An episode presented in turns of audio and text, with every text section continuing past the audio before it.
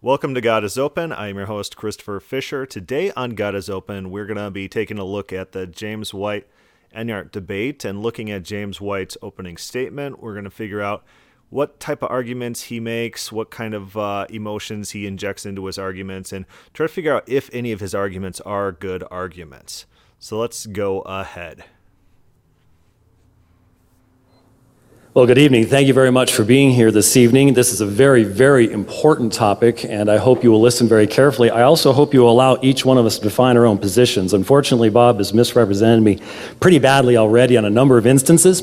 Uh, he didn't give that might be fair. That might also not be fair. There was a Austin Fisher debate that uh, Enyart is quoting that James White perhaps doesn't remember, and then he will later claim that he's misrepresented once that quote comes to light give citations because he wouldn't be able to. Uh, I'll try to correct those in my rebuttal period because I only have a few moments to try to explain to you why it is that Christianity, uh, all branches of Christianity, uh, have never believed what Bob Enyart just presented to you to be true. The primary reason is this what you've heard Bob do just now is he's taken certain attributes, which all Christians believe that God is personal, that he's living, that he's good, he's re- uh, relational. We all believe that. What he does is he elevates those above the other. You don't believe that. You don't. You believe he's impassible and immutable, and those don't work together with uh, relational, active, loving, good. It doesn't work with those attributes. There's no way to get those to work together. You just claim that two contradictory things simultaneously coexist. They don't. Other attributes that are revealed in Scripture. The only way to truly understand God is to go to His Word and allow His Word to tell us about Him because we are not like Him. We are His creatures, and therefore we're dependent upon His Word to explain. We're not like Him. We're not made in the image of God. So explain that. Explain how we're not like Him and in which ways we are like Him because last time I checked, the entire premise of the Bible was that mankind is in the image of God. So in some way, some way we're like God, right? In some way. But Calvinists don't like this because they like this uh, transcendent God that has nothing to do with humanity, and it's not the biblical God. It's not. It's Platonism. This guy is a Platonist. Explain to us who he is. So, what Christian theology has done down through the years is not follow Plato and all the rest of that kind of stuff. That's that's a bogus argument. What we no, it's actually super legit. Augustine himself said that the Bible's absurd until you read it in the lens of Plotinus. Brilliant, brilliant. And this is the stuff you believe, James White Platonism. What we have done is we've allowed the scriptures, all of the scriptures, to reveal the entire range of God's attributes, and we, as his creatures. And what he means by that is he, he means he takes these short little clips found in various places in the Bible. He attaches on his uh, negative theology, and then he uses that to override the other parts of the Bible he doesn't like. It's this very selective, mystical type of translation. So, James White, you are a mystic. Preachers do not have the right to say, I'm going to pick this one, this one, this one, this one, and I'm going to subserviate everything else to these because those. This is utter projection. It is projection. Those are the ones that make God most look like me. That's why you won't find this belief in church history because people recognize that there are so many passages of the Bible that teach otherwise. It's not a matter of, well, you've got your interpretational system and I've got mine. It's no, usually people come to the Bible and they say, "Oh, this is absurd," and people um, like Augustine, Origen, Ambrose, they don't believe what the Bible says because it it's just it it offends their sensibilities.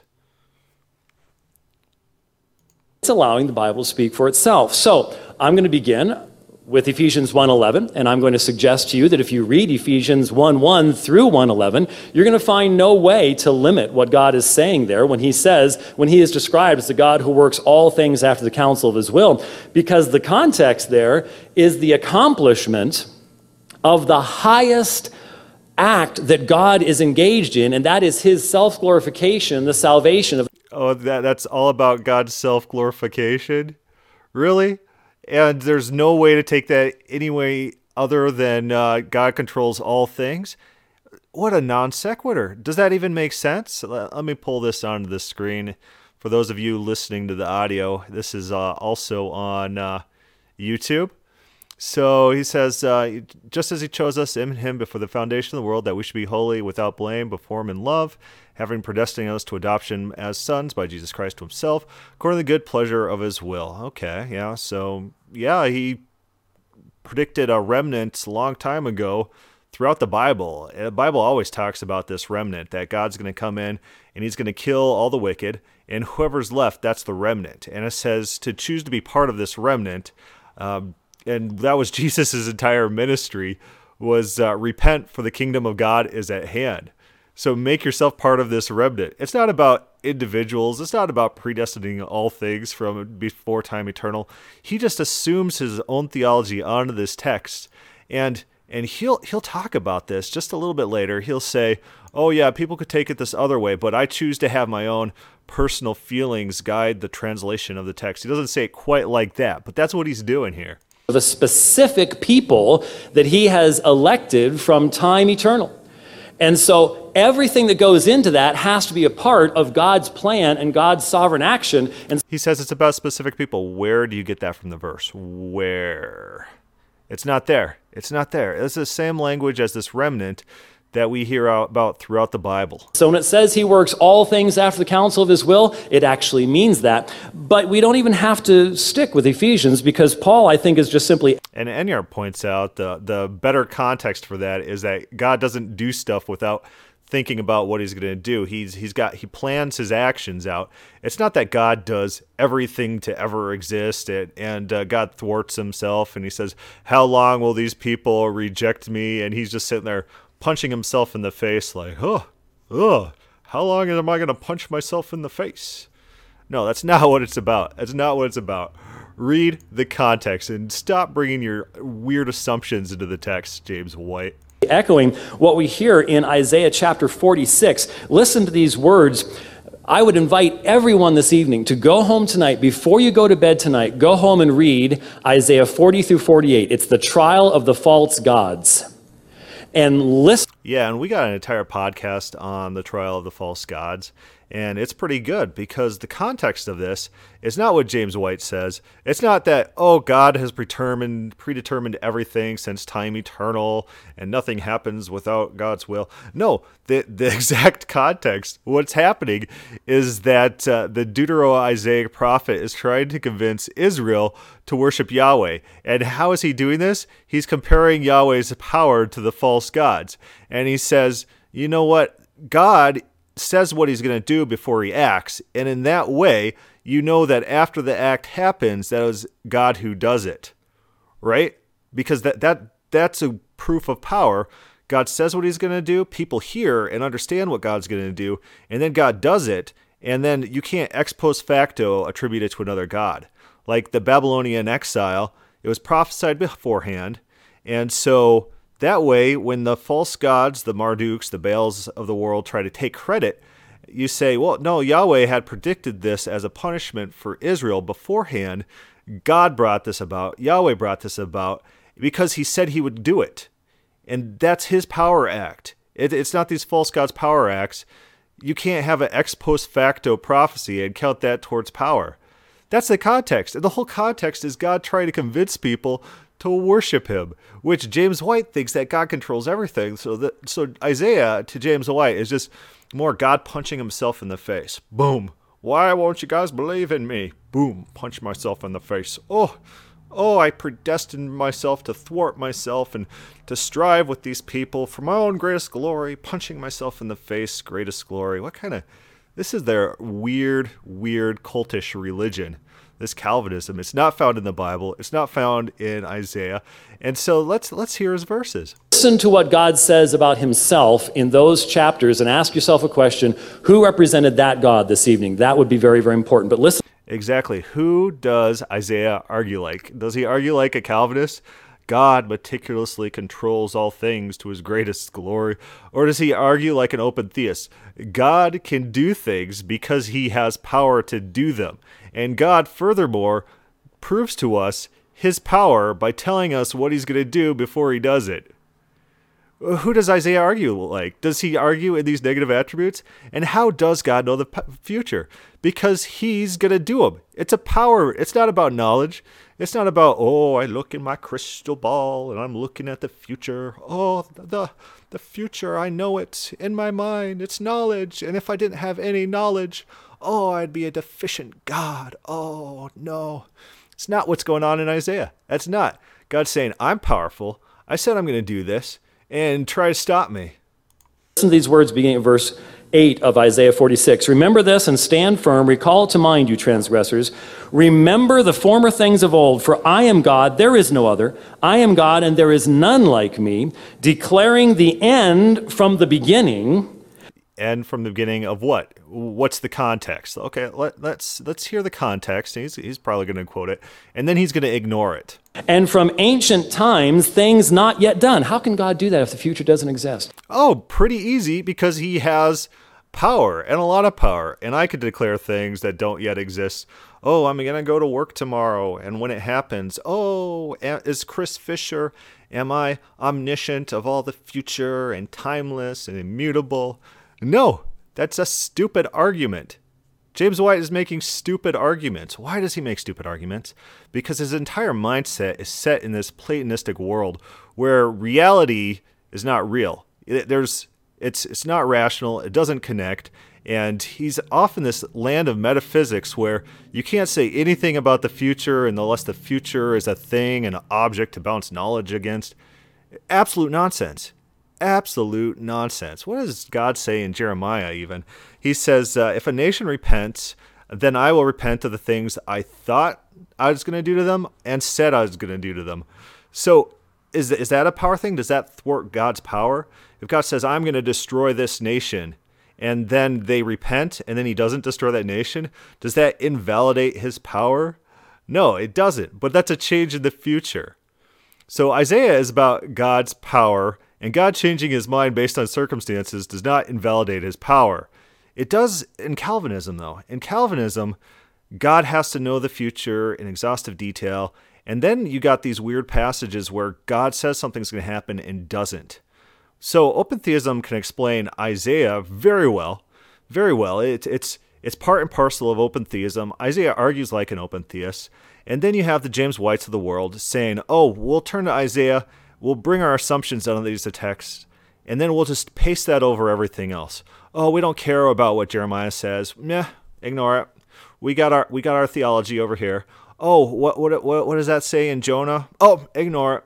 We got our own theology over there.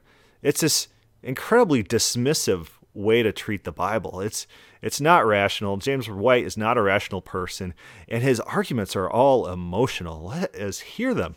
They're all emotional. How can God do it if he doesn't have knowledge of uh, exhaustive knowledge of the future? Oh, how can he? What? I can't. Me, James White, a PhD professor, cannot think of a way God could do that without exhaustive knowledge of the future. Oh. Saying, My counsel shall stand, and I will accomplish all my purpose. Bob's going to tell us. What? What? If you don't have knowledge of the future, oh, he can't make those statements. He has to be like, Ah, I'm Yahweh. Maybe. Maybe something will happen that I said would happen. There's no way to actually know if the future's open. So if the future's open, I would phrase all my statements in this weird way that James White approves of. James White, use some rationality. This evening, God hopes his prophecies fail. He hoped the prophecy concerning. Uh, yes, yes, God does hope his prophecies fail. Uh, uh, Judas would fail. And it's okay if it did. Yes, yes, as we see time and time again in the Bible. But here God says, My counsel shall stand, and I will accomplish all my purpose. Yeah, because here's the difference, James White and uh, Mr. PhD. Um, get it through your head that uh, God's claims in Isaiah are power acts to get the people to worship him. But if God's changing his power acts, what he says he's going to do based on circumstances, people understand it's not a power issue at play. That doesn't diminish people's views of God's power. Just because God said that he's going to destroy Nineveh and then doesn't, that doesn't mean, oh, now he's powerless and now his will is thwarted. Oh, no, his will is thwarted because Nineveh still exists till this day. No, No, no, that's that's not what's going on here.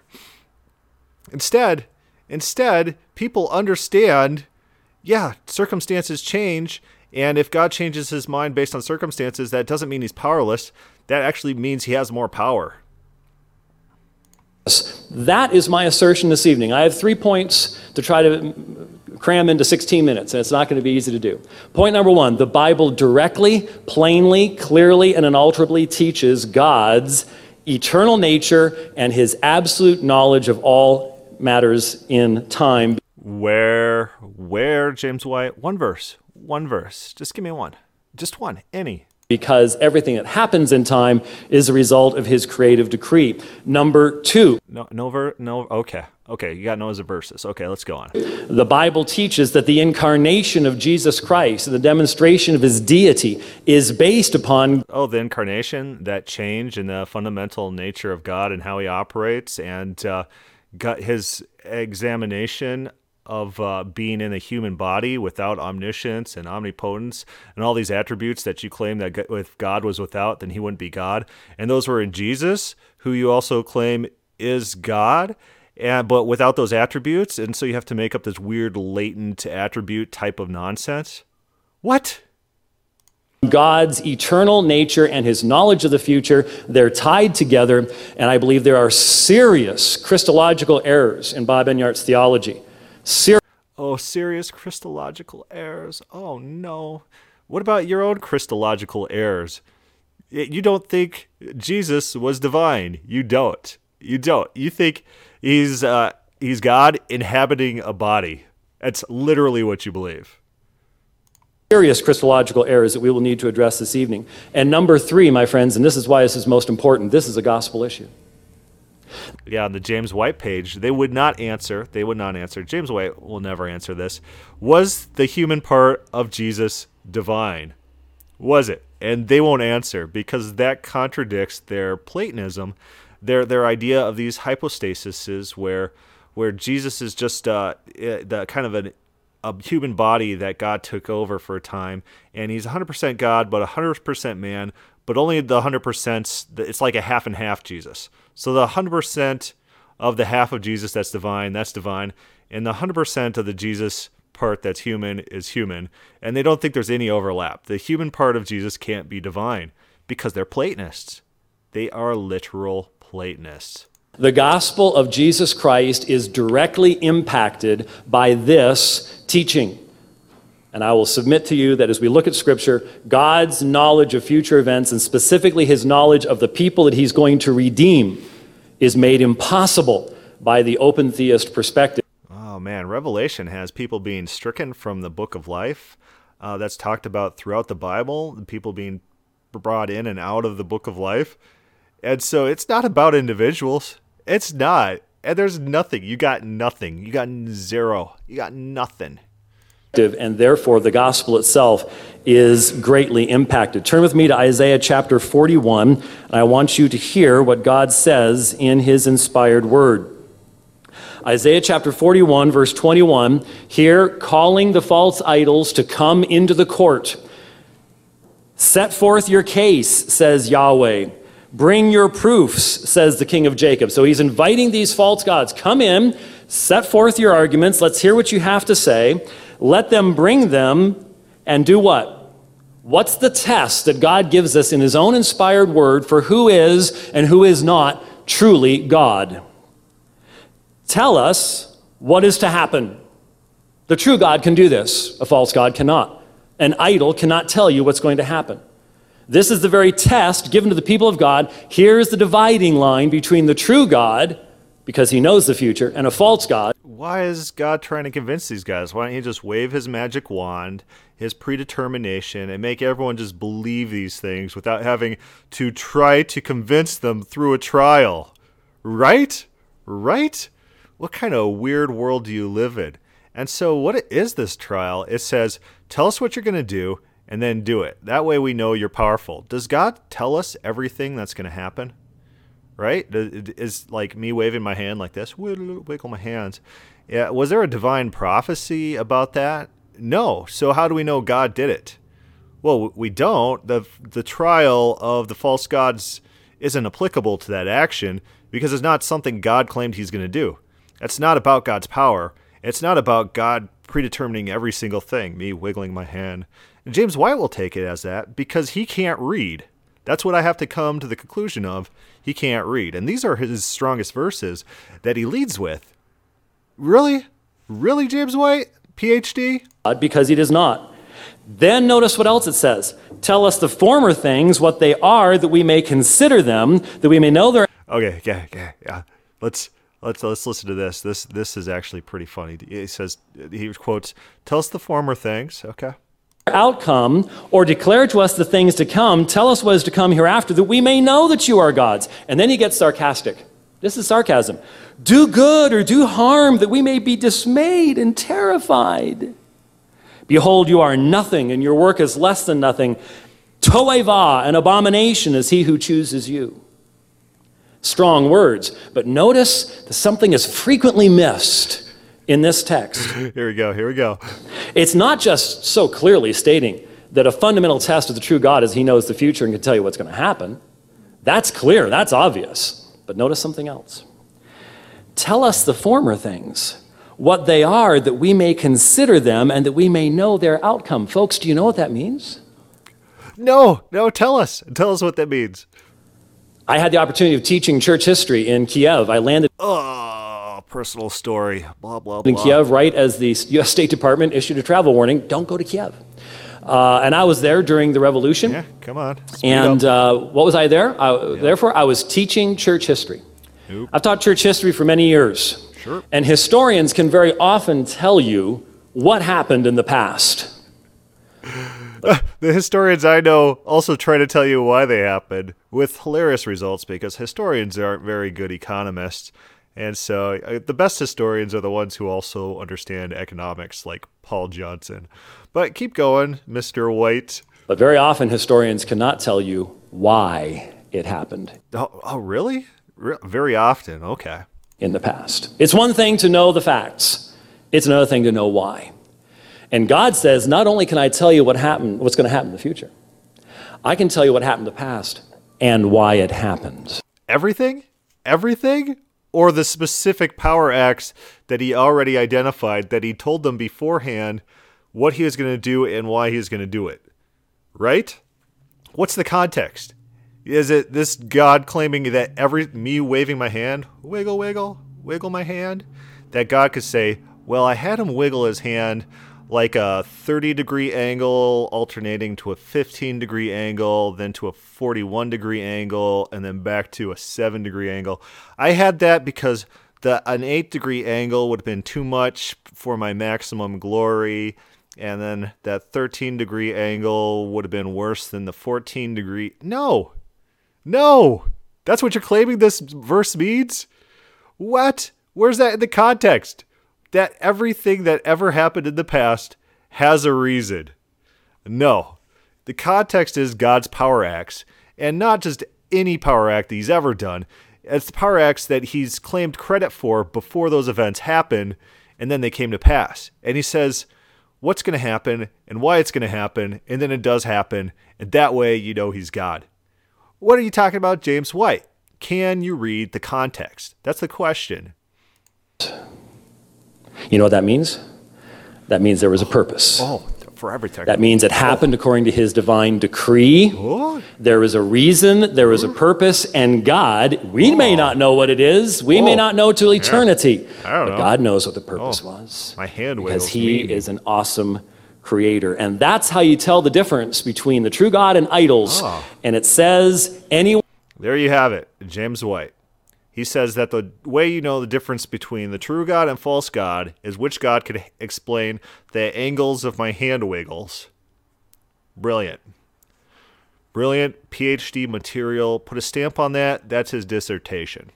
Anyone who chooses a God who can't do those things is themselves toeva, an abomination. Oh. Those are strong words. Strong words. They must Those mean are strong Calvinism. words, but that's not the only place. Look at Must- Isaiah chapter 44, verses 6 through 8. Must mean Calvinism. Same section, but this is where God reveals so much about himself. Listen, No, no possible other explanation than Calvinism for these verses. Oh, must be. Uh, de- divine determinism for everything. What he says in verses 6 to 8 of chapter 44. Thus says Yahweh, the King of Israel, and his Redeemer, Yahweh of hosts I am the first, and I am the last. Beside me there is. It's kind of disgusting when he uses Yahweh's name and then attributes just pure Platonism to Yahweh. Kind of disgusting there, Mr. White. no God. Who is like me? Let him proclaim it. Let him declare and set it before me, since I appointed an ancient people. Let them declare what is to come and what will happen. Yeah, that's a pretty good way to figure out who has power claims. And so, what this verse is saying is not that when I go to work tomorrow because I predicted that, and then it comes to pass, now that I'm some sort of God that can defeat Yahweh. That's not what it's about. It's about these major power acts that are specific, that require a lot of power to to accomplish. Right? That's what it's about. It's not about me being omniscient because I go to work tomorrow. Fear not, nor be afraid. Have I not told you from of old and declared it? And you are my witnesses. Is there a God besides me? There is no rock. I know it on any. You see, folks, I've been debating this issue from the time I started ministry because. You see this, folks? I've been debating for this for a long time, and I don't know any other position but my own on these verses. And there's no common good reading comprehension explanation for all these verses in context that that uh, my own beliefs, my very studied beliefs that I've studied for a long time. There's no, nothing else could possibly be true because I am James White, and I, I don't know any other position on these verses. I just I just don't. Because the first people I dealt with were Mormons, and on an epistemological and ontological. Oh, Mormons! Oh, oh, being compared to Mormons. Oh, I feel so hurt inside. James White, you are a Platonist. Platonist. You worship the god of Plato. I don't think you're a Christian. Let's keep going. Level, Bob Enyart's theology of God's knowledge of the future is identical to Mormonism. Finite Godism is nothing new. Oh, identical. It's the same thing as Mormonism. Oh, all Mormons, they're just they just love Bob Enyart and his theology. It's the same thing. The same thing, right? Oh, I'm not poisoning the well, mist, me, me being a, a very scholarly James White. I'm not misrepresenting people, just trying to play on the emotions of my audience. Oh, oh, I'm James White, Mr. Scholar. Ooh. And so when I hear these things, I'm like, oh, wow, we need to go back to Isaiah. That's where we've gone so many times before in the context of demonstrating. Really? And so all those times you went to Isaiah, no one's ever pointed out to you the context? No one? Never? The one true God, what does God say? Set forth what is going to take place. The true prophets can do that because they serve the true God who has exhaustive knowledge of future events. Now, I said the next thing very much. Yeah, so what's the mechanism in Isaiah? This is not about knowledge. It's not about I'm looking into my crystal ball to know the future. It's it's not even about knowing the future. It's not about having knowledge that accurately f- reflects known objects in the future. This is about someone having power to bring about their plans. And so, what he wants is this to be like some complete omniscience, his very special brand of omniscience, which is Platonic omniscience. It's this omniscience where information never flows to God in any way, and it's intrinsic in God's person. And also, it doesn't include experiential knowledge. It, it, knowledge that uh, comes from experience. I know what it's like to be Chris Fisher. Jesus knows what it's like to be Jesus. God doesn't have all experiential knowledge. No, just the special knowledge that he cares about, uh, object based knowledge, and that knowledge doesn't originate from anyone except for inside God himself. That's what kind of knowledge he's trying to argue from these verses. Absolute nonsense. Not what it's about. It's not about any of that. It's about God being able to accomplish his plans. Which concerns me is the issue of the incarnation. Turn just one page back probably in your Bible to Isaiah 43:10 or maybe these days just tap back. That may be the way most people are doing this. To Isaiah wow, you're trendy and you understand technology. Isaiah 43:10. This is an incredibly important text dealing with Mormons all the time. That last phrase before me. Ah, those Mormons. Oh, oof, oof. It's poison. Poison that. Well. I think that I think the well's like ninety percent poison at this point, James White. So, so a little a little bit more poison would be good. Just just just a little bit more, a dash of it. Maybe throw in some black licorice because that's basically poison, and then you got a pretty poisoned well. me, no God was formed, nor, nor shall there be after me, cuts the Mormon law of eternal progression right in half. But notice what comes before that. Isaiah 43:10 is the Bible verse from which Jehovah's Witnesses get their name. Did you know that? Notice it says, You are my witnesses, declares Yahweh, or as we slaughter it in English. We're throwing in Jehovah Witnesses for some reason. Okay, let's keep let's keep going. Jehovah. And my servant whom I have chosen, who may know and believe me and understand that I am he. This is in the context of God revealing future events. And he must mean complete omniscience of the future in this Platonic sense of the word, where the knowledge is intrinsic and doesn't e- include experiential knowledge. Must mean that, right? That's that's the only way to take these verses. Let's keep. He's chosen his servant Israel that they may know and believe me and understand that I am He. In Hebrew, that's Anahu. In the Greek uh-huh. Septuagint, the Greek translation of the Old Testament, which was the Bible of the New Testament church, that is the phrase ego eimi, I am. Oh. So that therefore, anytime the Bible uses ego eimi, it must be a reference to this verse, right? That's where he's going to go here. That's what, what he's going to do with this. Now keep your finger there and turn with me to John chapter 13. Here in the Gospel of John, chapter 13, in the context of the betrayer Judas, verse 18. I am. So, yeah, uh, Yahweh's name in the Old Testament is not ego eimi. Uh, it's not anywhere there. And to try to take one verse from the Old Testament, the Old Testament, and say ego eimi, and then let's switch to John and they say ego eimi, a very common phrase in the Bible that's a lot of places and the Septuagint, a lot of places, to say one is drawing off the other is completely absurd. And and the reason he does this is because he doesn't have very good Trinity verses, and so he admits this. Actually, he admits this that uh, that he wants this verse to mean what he wants it to mean, so he has a, an extra Trinity verse. He admits that there, there was a debate with N.T. Wright where he used his emotional want of having Trinity verses to override N.T. Wright's understanding of these verses. That's, that's what he does. He's an emotional man. I am not speaking of all of you. I know whom I have chosen, but the scripture will be fulfilled. We may need to talk about that word because Bob has a very unusual understanding of what plerothe means. He who. Uh, dictionaries, James White, they usually work with multiple definitions, and the definitions are shaped by the context and the culture of those words. And so when you switch to like just grab an English dictionary, James White. I don't know if you've ever looked at an English definite or an English di- dictionary. You might not have, but uh, flip open an English def uh, dictionary and look at a definition of just like any random word. And there, there's a lot of different definitions because words are flexible and flexible in meaning. And to to be having this weird theology where all these words have to have mechanical meanings that you yourself place on them and no others, that's that's not a rational theology. You're not a biblical scholar, you're a mystic. Who ate my bread has lifted his heel against me. Notice citation of Old Testament text. Jesus says it's going to be fulfilled. Then verse 19. Yeah, it's it's turn back to the prophecy. It's not a prophecy, and it is an analogy. It is uh, a prophecy in which a parallel event happened, and it wasn't a direct prophecy.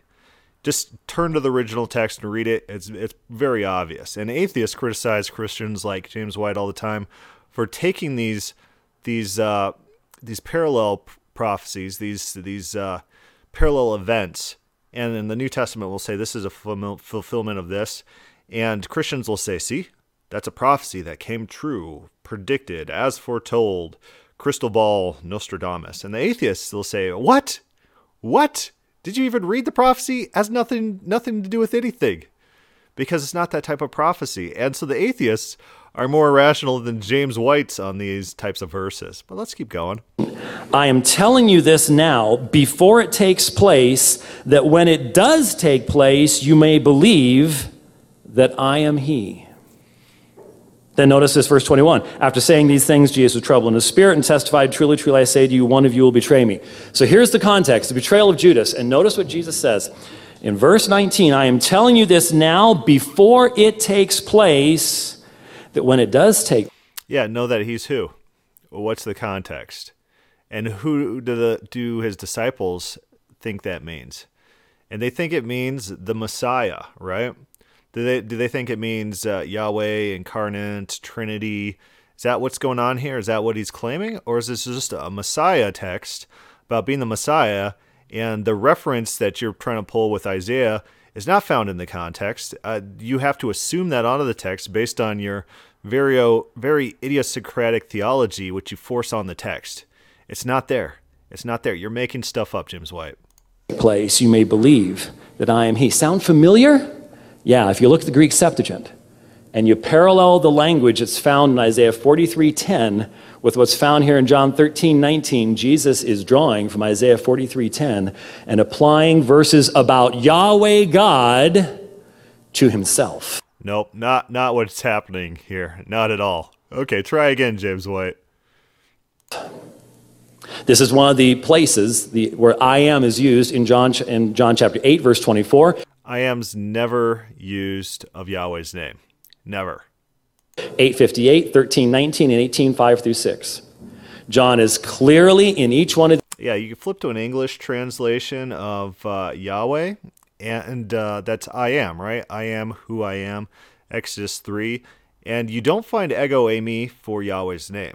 Uh, let, um, let me state that again. You do not find ego eimi as Yahweh's name, even though Yahweh's name is I am who I am. Alter- alternatively, it's translated I will be who I will be, or I am whatever I want to be. Basically, that's that's what we find in Exodus 3. That's not what we're talking about here. This ego eimi, he's taking one random phrase out of uh, Isaiah in the Septuagint and saying that these these two very very very common words because they're stated in the New Testament together, that must has to be. Oh, the, no doubt about it, it's an allusion here, and it means that I am Yahweh rather than contextually I am the Messiah. And remember, in Judaism, the Messiah was not divine, right? Not necessarily. There might have been some divine expectations and characters such as Melchizedek, but it, it wasn't a common Jewish thought that the Messiah had to be divine, that, that the Messiah had to be part of the Trinity, the Messiah had to be Yahweh. No, no, those are those are retrojections onto the past by James White. These indicating to us that these are references to the deity of Christ, not just the deity of Christ, these are references to Jesus being Yahweh. And so he's got this emotional interest in these verses to make it be a deity of Christ verse because he's had all these debates with these Mormons or whoever. And uh, if he loses this proof text, oh no, what is he going to do with all his debate material? So, so his emotional baggage that he brings to this text is overriding common, possible, and probable alternative takes on these verses. Uh, the verses have nothing to do with Isaiah. Yeah, it's it's complete speculation. Way. And how does Jesus present this? In the context, I'm telling you this before it happens so that when it does happen, you may understand, you may believe, I am deity, I am Yahweh. No, nope, nope. Try again. My esteemed opponent this evening believes that Jesus could have been wrong when he said this. Did you prove that? Did you prove that? So. Judas could have repented. That would have been great. And then he misrepresents us Calvinists because he says, see, Calvinists don't like this because they think it's terrible that a man repent. Has nothing to do with it at all. I've heard him say it over and over again. Yeah, it does. It does. You do think it would be terrible. And so you got cases where people actually do repent. Prophecy is averted, as God says he will do in Jeremiah 18. That's a standard rule. When people are like, oh, we need to look at the didactic text, the text that teach about God's operating procedures, those take precedence over the narratives that that is the didactic text. That is God saying, "This is how I act. When people change, I will change. I will not do what I said I'd do, and not do what I thought I'd do." But oh, who cares about the Bible? Let's throw all those away. Let's take Jonah and this this great example of God showing mercy on people who don't know their left from their right hand. Remember individual responsibility. When people know less, they're less culpable. And we'll take all that stuff, throw it in the trash. I'm James White, PhD, scholar. And uh, instead, we'll supplant it with Calvinism and say, oh, Judas couldn't have repented. Ah, oh, he was fated. This is God, God slapping himself, saying, greatest glory to myself. greatest glory to myself. Oh, James White, you are so scholarly. Has nothing to do with it at all. Our objection is simple Jesus can't prove he's Yahweh by lying. We need Uh, he wasn't trying to prove he's Yahweh. Try again. James White. to know who Jesus is. And if Jesus says you can know me because of this, then if Jesus is wrong, Notice how all his assumptions, they he just interjects his assumptions onto every proof text that he t- tries to turn to, and he disregards any other possible explanation, and then he just insists that he's right against against all evidence.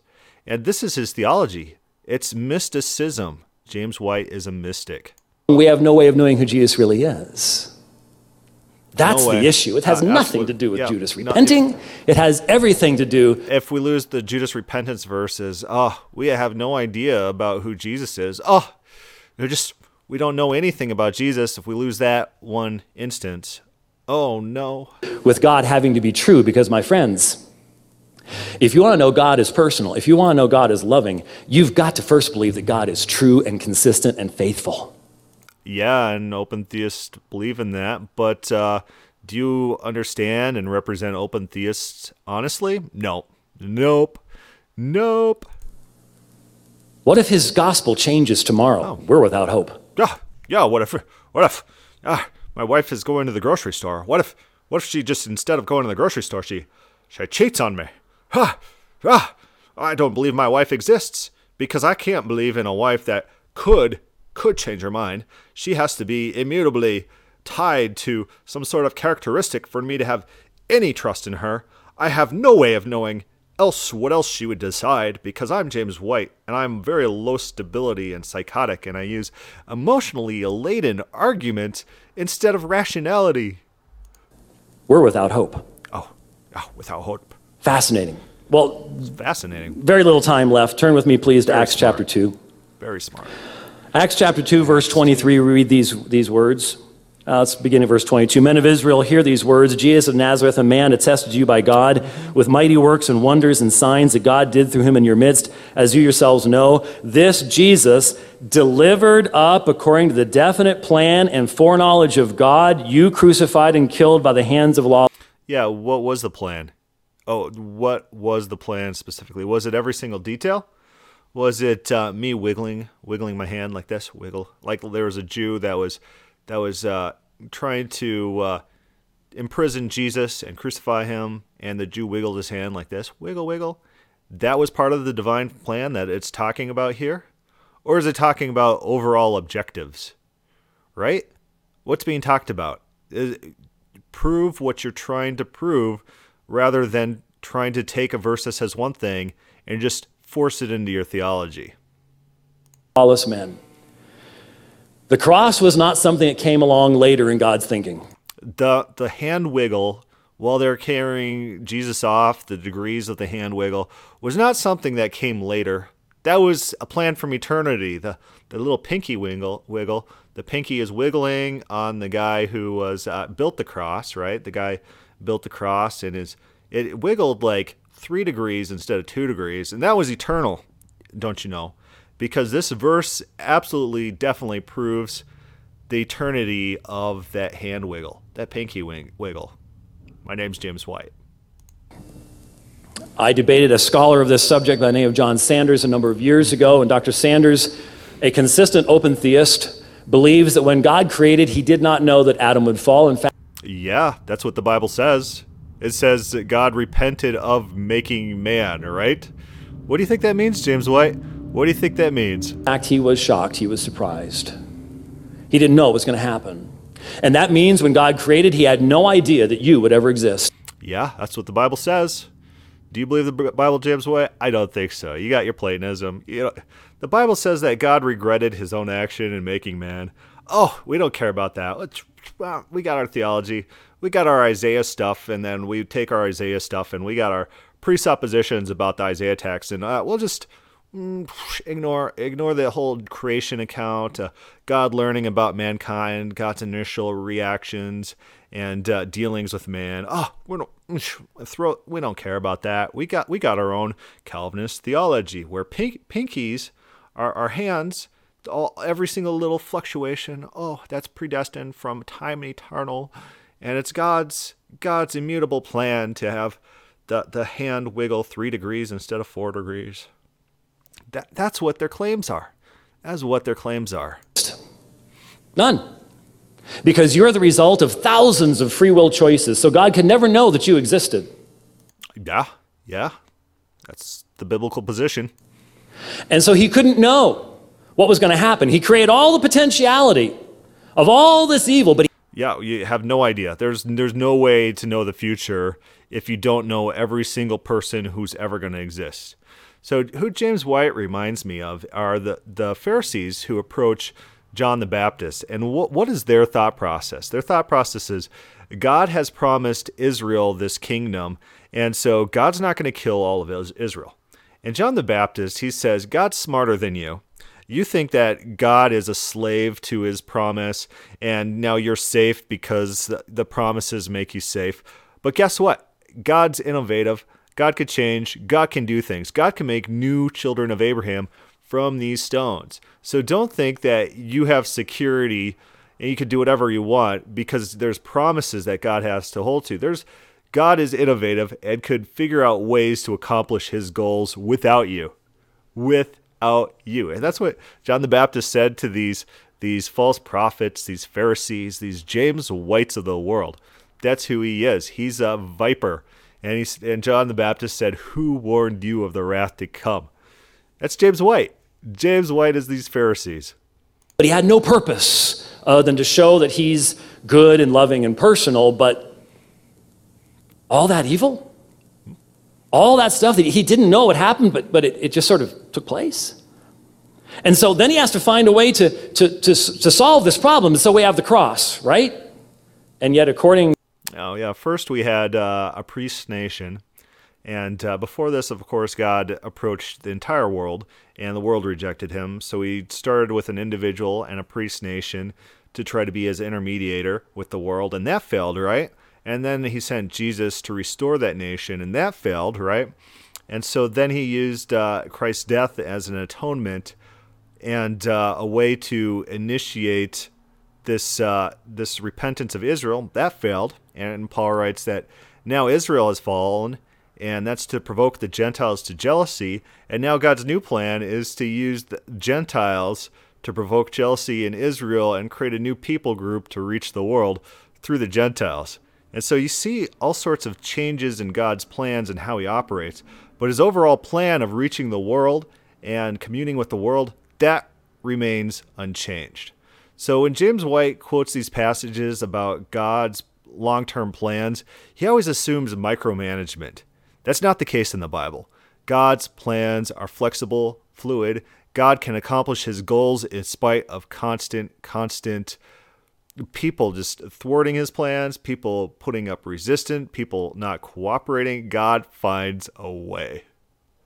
To Acts chapter 2, this Jesus delivered up according to the definite plan and foreknowledge of God. Yeah, foreknowledge from all eternity past. Okay, when was the plan made? When was the foreknowledge implemented? And the foreknowledge is used of human beings too. And it's not this immutable foreknowledge from before time began. That's just interjections of James White's theology onto the text. He doesn't care what the text says. Uh, I don't care. Well, I'll just interject all my assumptions everywhere. Well, you can't have foreknowledge if you don't have knowledge of the fore. oh, yeah. There's no no type of knowledge other than what I'm claiming is knowledge, where there has to be an object in the future that's known 100% exactly. And who cares about normal definitions of knowledge? Like, I know I'm going to go to work tomorrow. I don't care about those definitions of knowledge because I got my Platonism.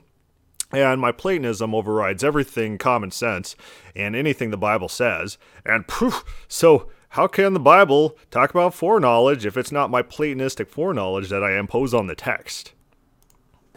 And so God has a definite plan and the cross has been a part of that plan. In fact, as Peter tells us, it speaks of Jesus, the lamb slain from, for, for, our, for our salvation, foreknown before the creation of the world. uh, misquote. It's the book was uh, from the foundation of the world, and it's about names written in the book since the foundation of the world.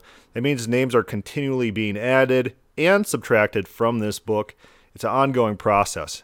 Complete misquote, and uh, I don't think he'll ever deal with his misquoting of Revelation, in which names can be stricken from the book of life. How does that work when individuals are foreknown, predestined from before time eternal? Ugh. The early church believed this. Look at Acts chapter 4, verses 27 through 28. It's so clear in their preaching, for truly in this city they were gathered uh, together against your holy servant Jesus, whom you anointed, both Herod and Pontius Pilate, along the Gentiles and the peoples of Israel. Look at all those different people involved there. Think of all the different motivations in Herod's mind and Pilate's mind and the Jews' mind and the Romans' mind. Yeah, so Enyart, he actually quotes uh, FDR about winning World War II. Think about all the motivations and the actors involved in winning World War II. What does it take? It takes a powerful person, someone who could put things together, manipulate, get things to work out, that's what these things are about usually where god whistles for the Syrians to come in and punish israel. That god is god is controlling the events that happen but through motivating characters. He's dealing with diverse people with diverse motives. And james white says oh god is too weak. There's no way god could do any of this unless unless everyone's a puppet and then he's micromanaging everything at, at the molecule level that's james white's claim James White's claim is that God is weak and powerless unless he's the God of Calvinism, which is complete fabrication on his part. It's completely disingenuous. It's not a rational argument. James White is a mystic that just assumes his own theology. Herod was a nut, Pilate was a coward, the Jewish leaders hated Jesus because he kept exposing them, and the Roman soldiers just were getting their pay and doing their thing. All of them have all sorts of different motivations, but was there any uncertainty about the crucifixion? Was Yeah, yeah. Jesus said that let uh, not my will be done, but yours. He said that he could avoid the crucifixion. He could call down legions of angels if he wanted. And uh, Jesus thought there's definitely a possibility that the crucifixion could be avoided. So, yes, yes, yes, yes, you deny Jesus' own words. You do, James White, because you have your Platonism. You don't care about what the Bible says. And who cares about what Jesus says and what Jesus believes?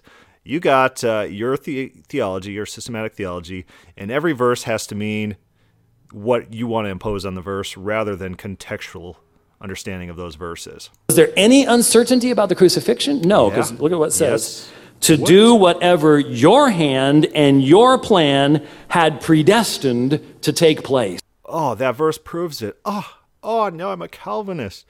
No, yeah, God has definite plans that he intends on doing, but when circumstances change, God changes his plans. And so we learn in the Garden of Gethsemane that God has a will, God has a plan, and Jesus could thwart that plan by prayer, right? Prayer, supplication. And the Bible teaches us that prayer to God is effectual on God. God listens to prayers and has plans. Oh, I'm going to destroy Israel. But then Moses intercedes. And then he says, Okay, I'll listen to you. Despite my better judgment as God, I will listen to you, Moses, and I'll save the people. And because I listen to prayer. And so it's not a power thing. Oh, God said he's going to destroy the people. It doesn't happen. Oh, God's powerless and God didn't really have a plan and, and everything's thwarted. God said, I will destroy these people. It's, it's, we, no one sits back and says, look at that weak God who can't accomplish his plans. No, circumstances change. And no, and no one's like James White, where if the language is absolute that God says, I'm going to destroy Israel, that it has to happen no matter what, or else it's a failed prophecy only in these weird instances where things actually occur that James White wants to occur. He, he's going to take these as his little proof text for to override everything in the Bible, everything we see. Use some consistency. Use some basic consistency when reading the Bible, James White. Use some common sense. You don't. You're Platonist. You think in Platonist mindsets. You think in metaphysics. You don't. You're not a rational person. You're a mystic. There's the faith of the early church. That's why Christians have always believed what Christians have believed. about the unchanging nature of God, his purposes, his intentions. You see, what we believe is that God is eternal, but you see, he has decreed in the creation of this universe to enter into relationship with his people. It's a personal relationship. It's an intimate relationship. It's all a part of his decree. He decrees in the creation of time to enter into time in the person of Jesus Christ and to also interact through. Yeah, that makes total sense. That uh, God outside of time can decree to enter time, and then then he could decide to enter time and come out of time, and and a timeless God can do that. Okay, yeah, right. Yeah, that's that's definitely a biblical concept that God's outside of time his spirit with his people. So you see, the only way that there can be a contradiction there is if you squish God down to someone who looks like us. We are made in the image of God, James White. Oh, James White, what about Genesis? What about the entire biblical story of us being made in the image of God? Oh, oh, you don't believe that we're made in image of God? Oh, I forgot about that. I forgot that in no way we resemble God because God's impassible, immutable, transcendent, and it is in no way like us even though God makes man in his image in Genesis 1. You don't believe it. You don't believe it because you're a Platonist. If you insist, well, he either has to be timeless and he's Plato's uh, cold stone idol, or he has to be a person like us that experiences time. What if he's bigger than either one of those? what is this emotional appeal? What, what, my view is bigger than your view, so my view is the better view, and you gotta believe my view, and uh, because of emotions and stuff. I'm James White. What if he exists outside of time, creates time, and interacts with us in? Yeah, what if he's the God of the Bible, and it has nothing to do with Platonism, and it has nothing uh, to do with being outside of time? This nonsense that didn't come about until Plato. What if? He, Yahweh was the God of the Bible who does stuff in time, reacts in time, changes based on the petitions of his people, and is not this stone idol who was invented by pagan philosophy that you believe in, James White, PhD. In time and demonstrates his love for us by the second person of the Trinity entering into human flesh, which does not create a change in the being of God because my belief is that he inhabited a human body, and the human body is definitely not divine. And the human body was 100% human, and the spirit part of Jesus was 100% divine. So it was like a 50 50 Jesus. My name's James White. You have to have a, a, a, very wrong Christology to come up with that idea. Yeah, what yeah. if he does that? That's exactly what the Bible says he did. That's exactly what the early church. They recognized in the crucifixion of Jesus Christ to do whatever your hand and your plan predestined to take place. Now, I, yeah, so like a four degree wiggle of the centurion hand was that verse proves that the hand wiggle was predestined before time began. Uh, eternally in God's mind, in this absolute omniscient sense in which the information flows ultimately from inside God's own being rather than passively through any method. And God has no experiential knowledge. That you proved it. You proved it. That verse did it. That verse did it. Two minutes and two and a half minutes is ridiculous, but here we go, Romans chapter 8. Let me just make a few comments as to how this is a gospel issue. You see, it's a gospel issue because it has to do with the very crucifixion of Jesus Christ himself. But now let's look at some other. I don't believe, James White, you know anything about the gospel, but go on. Other aspects, but I'll only be able to touch on a few. Verse 29, well, verse 28, and we know that for those who love God, all things work together for good for those who are called according to his purpose. That is so personal, my friends. That is so personal. God has to be in control of.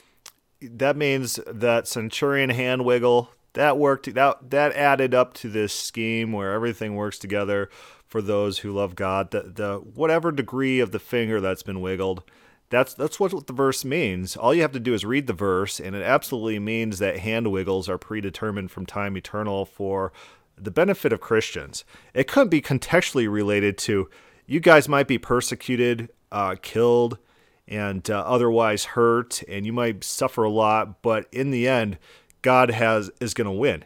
He has a plan. The plan is going to be fulfilled and Christians are going to be glorified. It can't mean that. It has to mean centurion hand wiggles.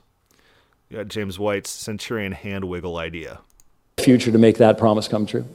Yeah, yeah. That has been the bulwark of the hope of God's people for 2,000 years. But notice the application for those whom he foreknew.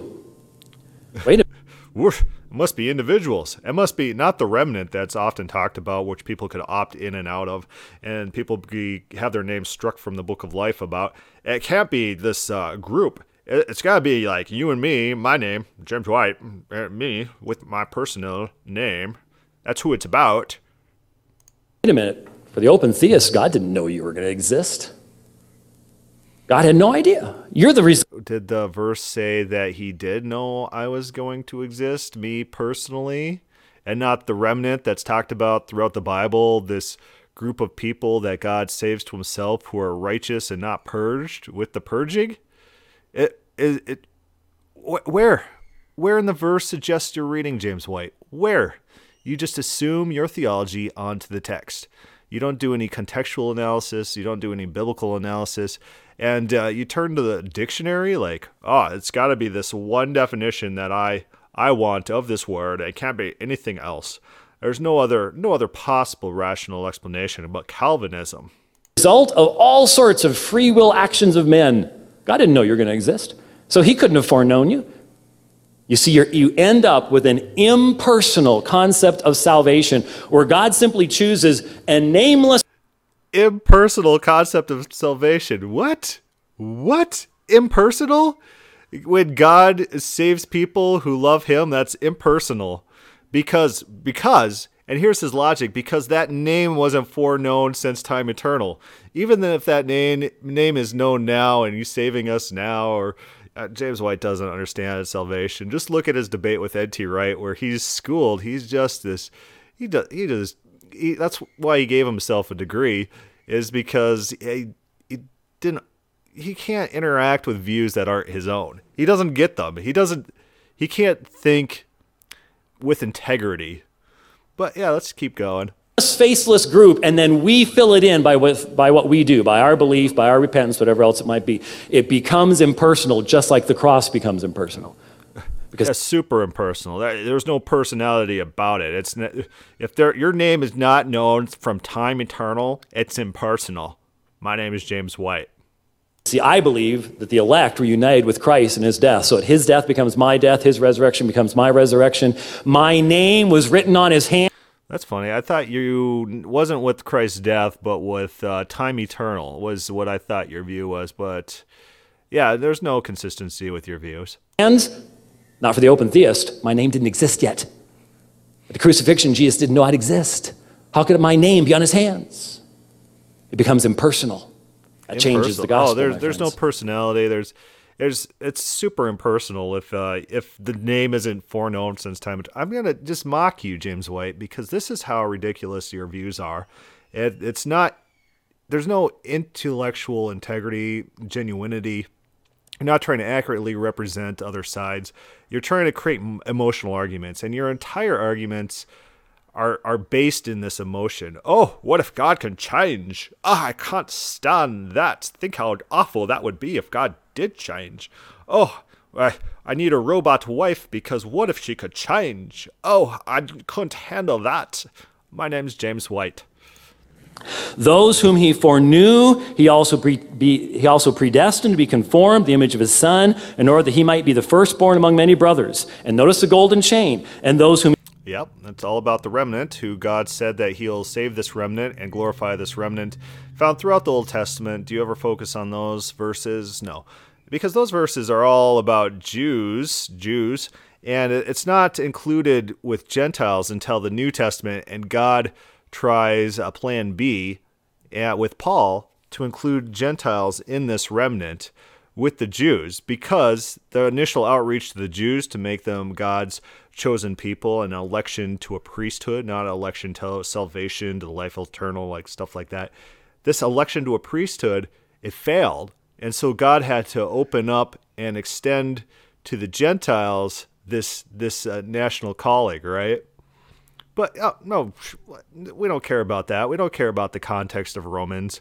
We don't care about what N.T. Wright writes about Romans, one of the most respected scholars in modern Christianity, because you got your own theology and you just impose it onto Romans because what you want Romans to be about is what you want Romans to be about. You don't care about other views. Whom he predestined, he also called. Those whom he called, he also justified. Those whom he justified, he also glorified. What? I, I totally missed this verse. Now I'm a Calvinist. It's the same group all the way through, and it's personal. How many verses it, it tell people to keep carrying on, or else they're gonna you know lose their salvation? How many times in the Bible? Jesse Morrell, I was just reading an article of his on uh, "Once Saved, Always Saved," and he, he quotes a lot of these verses where people can lose their salvation if they don't continue in faith. Right? That's a common theme in the Bible. Right. So so this golden chain doesn't have to say, well, there are some exceptions, hair and hair and hair and hair. That's it's not the point of the verse. It's not what he's going for. It's it's not contextually what wouldn't add to contextually to his point. He's not writing a systematic theology a theology textbook with all these details carved out. He's making general, informative, and forceful statements that are generally true about things. And it's not about salvation to heaven and well, we're gonna play harps. No, it's it's about a national calling to a priesthood. That's what Romans is about. Well, My friends, you do not justify nameless, faceless groups. and that is why the apostle can then say, yeah, that's, that's why it's written to the people of his own time, people in Rome. What then shall we say these things? If God is for us, who can be against us? It's personal, and that requires God's knowledge of the future. The God of the Bible. Absolutely. These present statements are necessitate future knowledge of all events. My name's James White. Says, I am with the first, I am with the last. Why? Because by His grand creative power, He has created all things, including everything that happens in time, time itself. And the glorious thing is, He has then condescended to enter into experience with us in time, and especially in the person of Jesus Christ. Thank you, you don't believe for your it. attention. You don't believe it. All right, so I, I don't have any respect for James White, and uh, these people who come off so arrogant, they don't even understand the other person's beliefs that they're debating against. They don't uh, represent them honestly. They don't understand other takes on verses that that you know eh, these this Isaiah proof text. John Sanders talked to James White and told him what the Isaiah verses were about and did James White internalize this? Did he bring it to this debate and say, well, open theists say this and this about that verse, but that's not likely because of these and this and this and this reason? No, it's this emotional appeal. If this verse isn't about what I want it to be about, then think of the implications. Oh, my emotions, my emotions. I'm James White, so emotional. So he's not a serious scholar, awards himself a degree. And uh, I went out, I bought myself a little degree too. So now you could call me Dr. Fisher. Oh, Dr. White and Dr. Fisher can get in a debate. now it will be good. We're on equal footing, right? So that's good, right? But, anyways, uh, I know I'm going to get a lot of flack for this. Calvinists will say, You are not a nice guy. Well, James White's not a nice guy. He's not a nice guy. He doesn't deserve my respect. He's done nothing to show that he has intellectual integrity. And, you know, I don't care. So, all right. Thank you for listening.